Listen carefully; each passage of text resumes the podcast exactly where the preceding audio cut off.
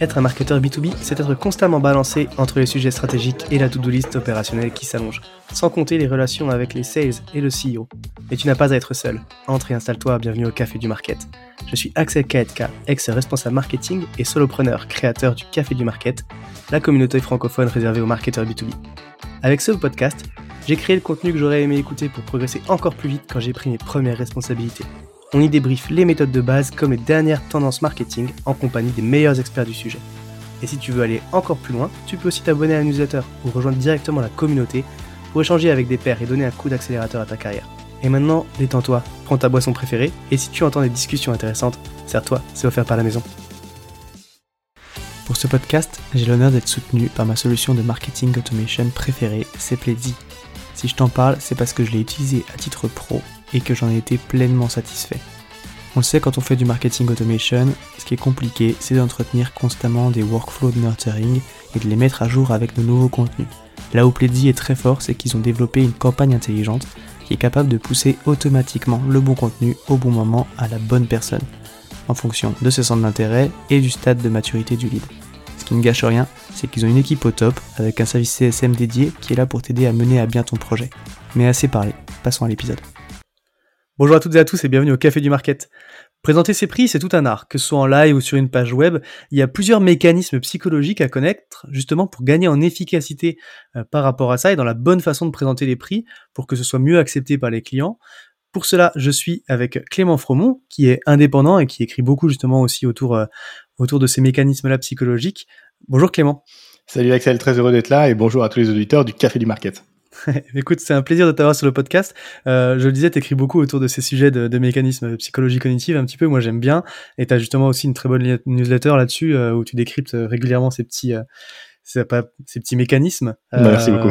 Et du coup, on mettra le lien dans la dans la description aussi pour ceux qui voudraient aller voir Insight.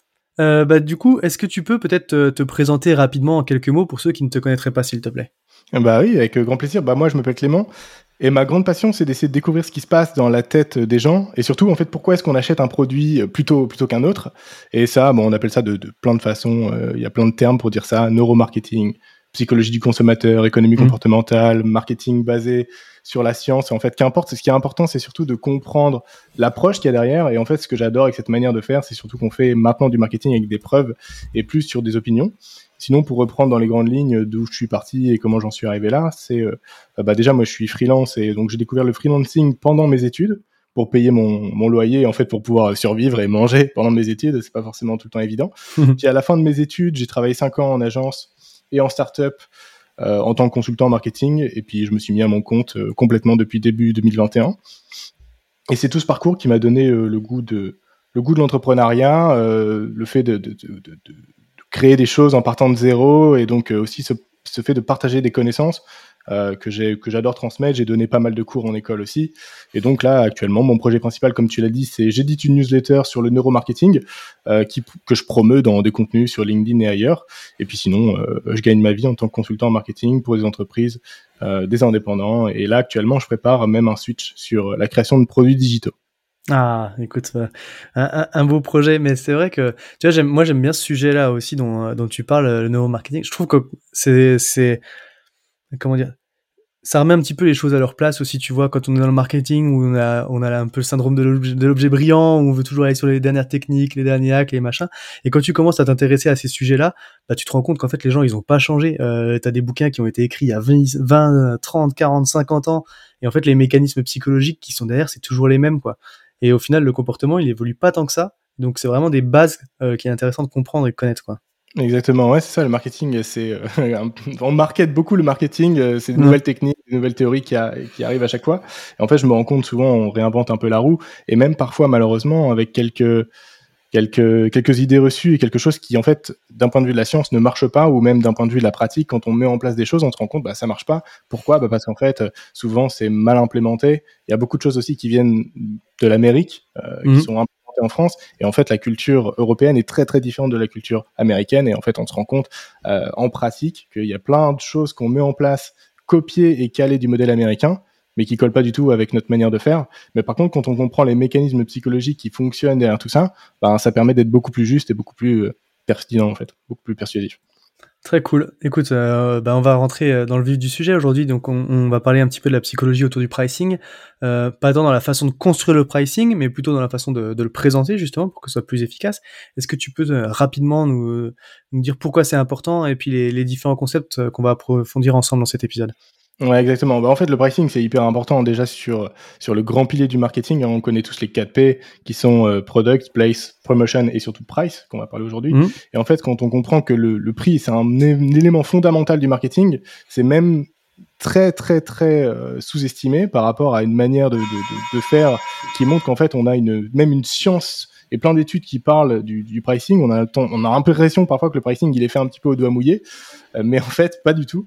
C'est hyper important de le faire de manière euh, correcte et on va dire de manière efficace. Euh, Aujourd'hui, on va surtout faire une introduction rapide sur les choses que j'ai vues notamment récemment. déjà sur la perception du prix pour notre cerveau, comment est-ce que ça fonctionne. Ensuite, on va parler de la gratuité et puis ensuite, on parlera de comment est-ce qu'on peut faire pour augmenter la valeur perçue de son produit grâce au biais d'ancrage. Ok, très cool. Mais c'est vrai que tu le dis, c'est c'est un des piliers du marketing, le prix, parce que c'est aussi une façon de se positionner. Par exemple, des fois, on le voit beaucoup, mais enfin, les produits de luxe, bah, c'est jamais euh, pas cher. Le prix, c'est pas que forcément la valeur réelle, la valeur perçue, c'est aussi la une façon de communiquer des fois son positionnement, quoi. Oui, alors on, on le disait, du coup, le, le premier mécanisme qu'on va aborder, c'est c'est un petit peu justement essayer de comprendre dans le cerveau qu'est-ce qui se passe quand euh, on, nous annonce un prix? Du coup, comment est-ce que c'est perçu et comment est-ce qu'on l'analyse au final? Comment est-ce qu'on bah, on essaie de jauger ça? Comment est-ce qu'on appréhende cette information?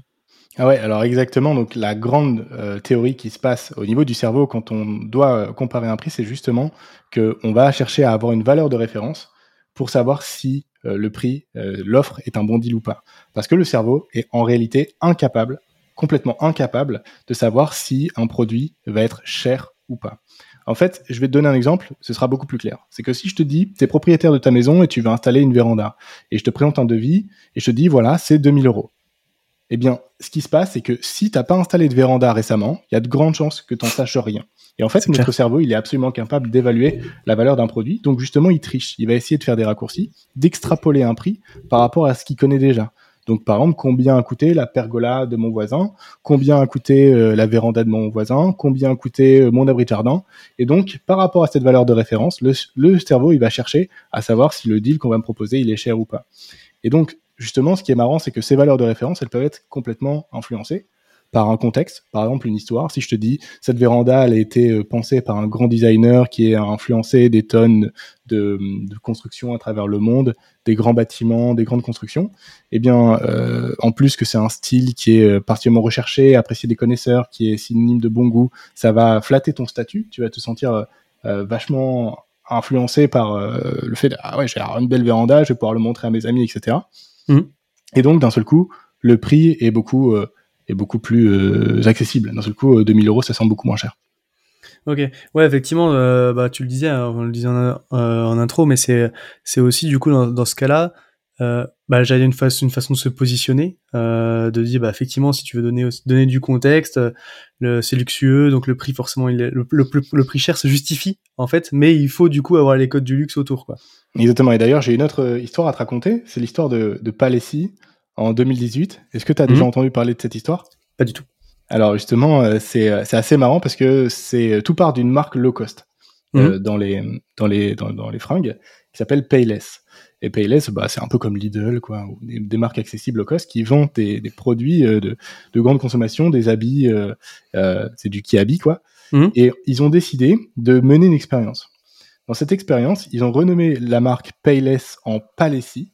Ils ont créé une boutique avec tous les codes du luxe, donc tu sais très épuré avec beaucoup de beaucoup d'artifices, le, produit euh, bien présenté sur un présentoir assez luxueux, etc. Mhm. Et ils ont fait une soirée d'ouverture avec que des influenceurs spécialisés dans la mode. Et donc c'était des gens normalement qui étaient très compétents et complètement qualifiés pour reconnaître que le produit vendu était un produit low cost, mais vendu à des prix du luxe. Eh bien, tous les influenceurs, tous sans exception, se sont fait berner, ce qui prouve bien que notre cerveau, il est complètement incapable d'évaluer la valeur d'un produit. Ouais, effectivement, tu bah là on le disait, ils se sont fait avoir par tout le tout le contexte qu'il y avait autour au final qui était assez lutueux et du coup ils ont été incapables de détecter que les produits en fait c'était des produits qui étaient censés être cheap quoi. C'est ça, exactement. Puis en plus, il faut imaginer que l'ouverture se fait euh, dans, en grande pompe. Il y a le petit champagne, il y a les petits fours, euh, tu as la presse qui, aux alentours, tu as tous tes, copains influenceurs qui sont là. tu vois des bottines, tu sais pas vraiment comment c'est fabriqué. Tu vois ça à 800 balles, tu te dis, ouais, bah, c'est une marque de fou. Et voilà, tous les codes du luxe a fait que bah, tout, le monde, tout le monde est tombé dans le panneau. Quoi. Ok, très cool. Ça marche. Et donc alors le deuxième mécanisme derrière tout ça, on entend parler un petit peu en introduction, on parlait de, celui de la gratuité. Euh, pour mettre en, comment est-ce qu'on fait, pourquoi mettre en avant un produit gratuit, comment est-ce qu'on le fait, les pièges à éviter par rapport à ça? Exactement. Alors en fait, le produit, euh, utiliser des produits gratuits, c'est une excellente stratégie d'un point de vue marketing, mais il y a pas mal de pièges à éviter, comme tu disais. Alors l'erreur qui est classique hein, quand on dit qu'on va mettre en place un produit gratuit, c'est que les gens vont se l'arracher en fait, ils vont se jeter dessus. Mais en fait, c'est complètement faux, parce qu'en réalité, il y a toujours un coût associé, même à un produit gratuit. En fait, les gens, ils payent avec leur temps, ils payent avec leur attention, ils payent avec leurs données personnelles, etc., etc. Le second problème qu'il va y avoir derrière la gratuité, notamment en marketing, et quand c'est pas bien fait, je dirais que c'est pas bien implémenté, la gratuité va avoir tendance à dévaloriser très fortement un produit.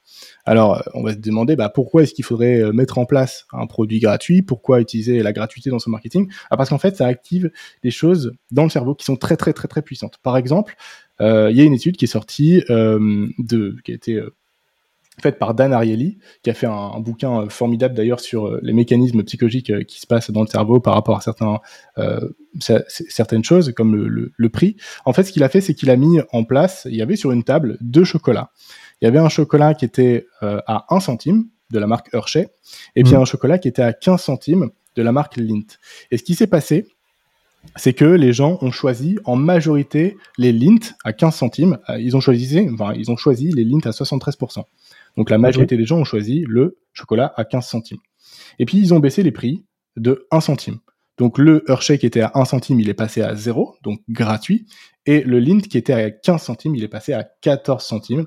Donc là, du coup, 1 centime moins cher. Et ce qui s'est passé, c'est que quand ils ont proposé entre un chocolat gratuit et le chocolat à 14 centimes, les gens étaient 69% à choisir le chocolat gratuit. Pourtant, le prix, il a baissé que d'un centime à chaque fois. Donc en fait, au début, on avait deux chocolats, un à 15 centimes, l'autre à 1 centime. Ensuite, on a deux chocolats, l'autre à 14 centimes et l'autre gratuit. Dans le premier cas, on compare deux chocolats qui sont payants. Et, pardon, dans le premier cas, on compare deux chocolats qui sont payants. Et dans le second cas, on compare deux chocolats. L'un qui est gratuit et l'autre qui est payant. Et donc, pour notre cerveau, le calcul, il est beaucoup plus simple à faire à ce moment-là. Parce que euh, on va simplement euh, euh, comparer deux choses complètement différentes entre un gratuit et un autre payant. Bah, en fait, c'est beaucoup plus évident. Et donc l'erreur en marketing, c'est de penser que en mettant simplement euh, un produit gratuit en avant, ça va être suffisant. En fait, pas du tout, parce que les gens vont euh, avoir tendance à dévaloriser ce produit. Donc si on veut présenter un produit gratuit, ce qu'il faut faire, c'est comprendre la valeur qu'il y a derrière euh, le, le, le, produit, c'est de le faire comprendre aux gens. Et la meilleure manière de faire ça, c'est par exemple de montrer que le produit, il aurait pu être payant. Donc, par exemple, pour un lead magnet, ce qui est assez, euh, assez courant, c'est une technique qui est très souvent utilisée pour capter les coordonnées d'un prospect. Au lieu de dire téléchargez notre guide gratuitement, vous dites téléchargez notre livre pour 0 euros. Et le fait de dire pour 0 euros, en fait, ce qui se passe, c'est que ça active un biais d'aversion à la perte. Avant, quand on disait gratuit, téléchargez notre livre gratuitement, j'ai que des choses à gagner. Maintenant, quand je dis téléchargez notre livre pour 0 euros, il y a euh, l'aversion à la perte qui s'active et je me rends compte qu'en fait, je perds de l'argent. Et ça, c'est beaucoup plus puissant. Ouais, ok, je perds de l'argent si je le prends pas, en fait, c'est ça? Exactement. Ok. Et donc, en fait, dans cette histoire de, gratuité, tu disais, effectivement, c'est déjà dans la façon de le présenter, plutôt que de mettre euh, gratuit, donc c'est effectivement pour 0 euros. Euh, et donc, ça marcherait genre pour un free trial aussi? Exactement. Au lieu de mettre essai gratuit, ce serait essayer tester, tester pendant 7 jours pour 0 euros? Exactement. Et ça, c'est justement, c'est testé pas mal dans l'univers des SaaS. Euh, on le voit pas mal, c'est que tester gratuitement, enfin pour 0 euros pendant euh, x, jours, et d'un seul coup, en fait, on sent que la valeur du produit, normalement, c'est un produit qui est censé être payant, et donc d'un seul coup, la valeur perçue pour le produit, même si c'est un produit gratuit, on se dit, ok, là, j'ai tout intérêt à y aller, quoi. Ok. Et, euh, et je repense à ton, du coup, à cette histoire des deux chocolats aussi. C'est peut-être le, comparatif avec la version payante qui, qui est intéressant du coup aussi pour, pour pousser les gens vers l'essai. Exactement. C'est qu'en fait, si j'ai un produit qui est gratuit et que je le mets tout seul euh, en stand-alone et je dis euh, accéder à mon contenu gratuitement, les gens ils vont penser que c'est juste un produit très bas de gamme qui est crafté juste pour faire du lead magnet. Par contre, si c'est un produit qui était autrefois, par exemple, payant, ou alors qui est mis en comparaison, euh, c'est juste que cette fois-ci, il est pour 0 euros, alors qu'avant, il était payant, d'un seul coup, j'ai une valeur perçue beaucoup plus importante. Et je me dis, ah ouais, donc euh, c'est vraiment quelque chose qui est, euh, qui est intéressant et j'ai envie de passer à l'action tout de suite. quoi.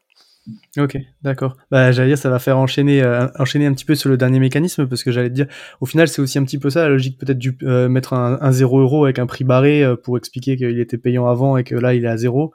Euh, mais ça, du coup, on rentre aussi dans le, dans le prochain mécanisme euh, sur le biais d'ancrage, euh, parce que c'est quelque chose qui est très bien utilisé aussi par rapport à ça. Du coup, je te laisse développer.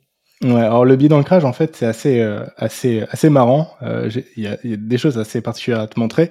En fait, ce qui se passe, c'est que si je te dis, j'ai, je, te, je te donne un exemple. Si je te dis, j'achète un, un manteau à 500 euros, euh, tu vas peut-être te dire ah ouais 500 balles pour un manteau c'est quand même euh, c'est pas rien c'est c'est cher tu vas peut-être trouver ça cher par contre si je te dis j'ai vu un manteau il est à 1000 euros il est génial il est euh, incroyable. Il a toute euh, il super matière il est super chaud super bien coupé etc et par contre après j'ai vu le même manteau quasiment pareil à 500 euros et là je, je l'ai acheté. Là tu vas te dire ah bah en fait t'as peut-être fait une bonne affaire.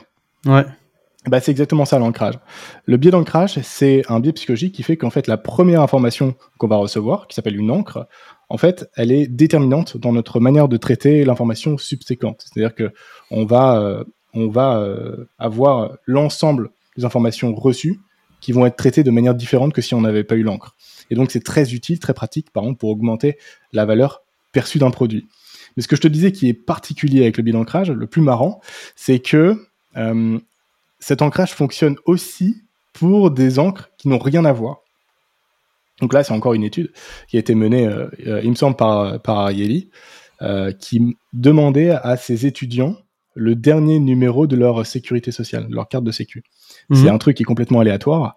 Et en fait, il s'est rendu compte que quand on demandait aux étudiants leur numéro de sécu, ceux qui avaient le numéro de sécu le plus élevé étaient prêts à dépenser beaucoup plus que ceux qui avaient un numéro plus faible.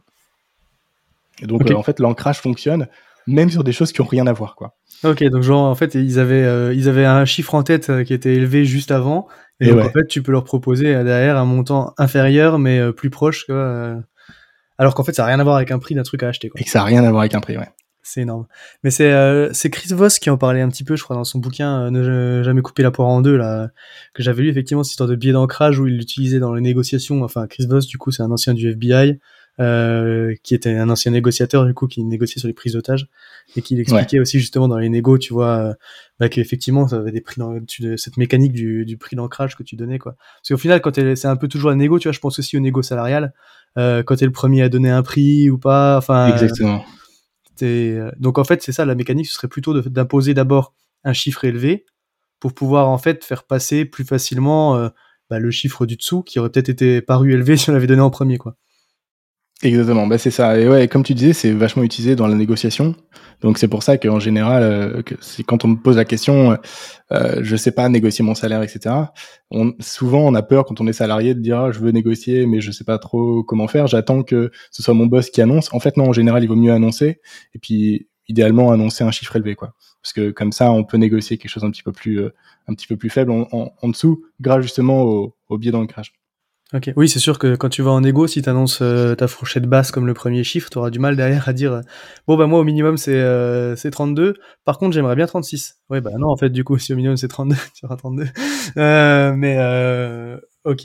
Et, et ça c'est marrant parce que tu vois quand on le voit du coup dans cette façon de présenter les prix sur les sur les je prends une page tarif un peu classique de ça, c'est pareil à l'abonnement où tu vas avoir les différentes colonnes de prix on voit très souvent au final un prix croissant quoi. Avec le, le premier panier qui est le, le, panier basique enfin limite le free des fois justement on en parlait juste avant. Euh, et puis après des prix euh, qui augmentent euh, avec la avec bah, de, de, gauche à droite quoi. Donc en fait la logique si on suit cette idée de d'ancrage ce serait plutôt plutôt en fait d'aller imposer le plus gros abonnement en premier et puis du coup derrière de faire dérouler les plans vers le moins cher pour, pour ancrer d'abord un prix supérieur Exactement. Alors ça, j'ai trois techniques hein, qui permettent d'ancrer euh, un prix. Cette première, justement, comme tu disais, elle joue sur le sens de lecture. Alors comme en Occident on lit de gauche à droite, en fait on perçoit les informations dans ce sens. Donc c'est une technique qui est très utile pour les SaaS sur les pages pricing et je vois beaucoup de SaaS justement qui font l'erreur. La plupart du temps sur une page pricing, comme tu dis, on a une offre, enfin on a un tableau avec trois offres, le starter, le advance, le premium, etc. Et mhm. ça va par ordre croissant. Et donc, euh, si on met en avant l'offre la plus chère en première, donc c'est on fait, on met le, premium puis le advance et le starter, en fait, on va bénéficier du prix d'ancrage, euh, du, du, du billet d'ancrage, pardon. Donc, on ancre une plus grosse val, une plus grosse val, plus grosse valeur, pardon, pour euh, avoir un produit qui, qui, soit mieux perçu. Et donc, les autres offres ont l'air beaucoup plus accessibles d'un seul coup. Ok.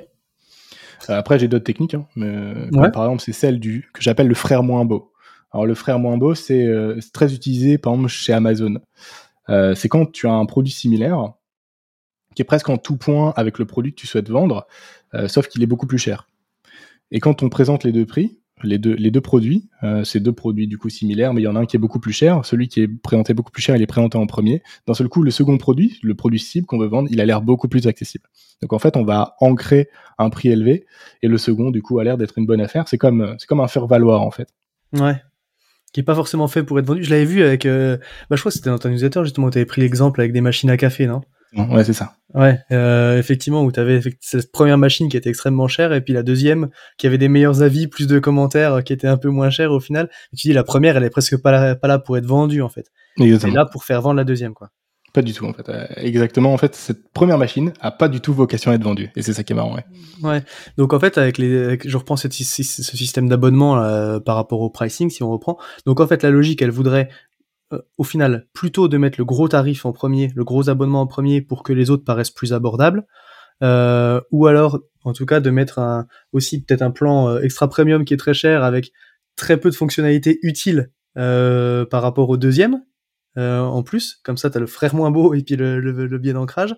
Et euh, après, on voit aussi souvent, enfin, du coup, on sort un petit peu de, de cette histoire de, de, biais, mais tu sais, cette façon de mettre en avant aussi le plan préférentiel avec le, le, plus populaire, le sortant, tu vois. Enfin, ça, c'est quelque chose aussi euh, que tu maîtrises? Ouais, ça, ça marche. En fait, c'est, euh, ouais, on sort effectivement du pricing, mais c'est plus un effet de science. C'est que tu veux attirer l'attention sur le sur le pricing le plus populaire par justement effet de preuve sociale également tu dis bon c'est c'est le plan que la majorité des gens vont choisir, c'est le plan qui est le plus avantageux. Souvent il y a un petit cadre, un petit liseré mm. euh, jaune rouge qui attire l'attention autour du autour de, de l'encart et donc euh, c'est ça c'est ça c'est autre chose. C'est d'autres biais mais euh, ouais effectivement je maîtrise ça aussi.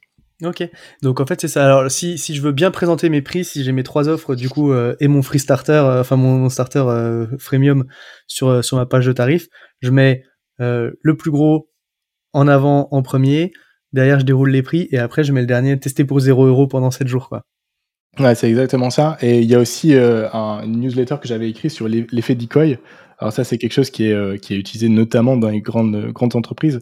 C'est très connu chez Starbucks en fait l'intérêt c'est d'avoir une offre intermédiaire qui a pas vocation à être vendue, qui a justement aussi euh, pour euh, pour rôle de, faire valoir. Et on se dit en fait par rapport au premium justement soit on fait un énorme ancrage et on, on veut descendre fort, soit au contraire on se dit eh ben, en fait l'offre premium c'est celle qu'on veut vendre d'abord, mais en fait dans ce cas-là ce qu'on veut faire c'est utiliser comme ancrage les fonctionnalités du second produit qui sont euh, presque aussi bien qui, sont assez mauvaises, assez médiocres par rapport aux produits premium et en fait, on se dit, bah en fait, pour euh, euh, presque 50 centimes de plus, j'ai un gros produit, alors qu'en fait, euh, si je dépense seulement 5,50 euros au lieu de 6 euros, j'ai j'ai deux fois moins de, de, de café, donc j'ai tout intérêt à prendre un grand, quoi.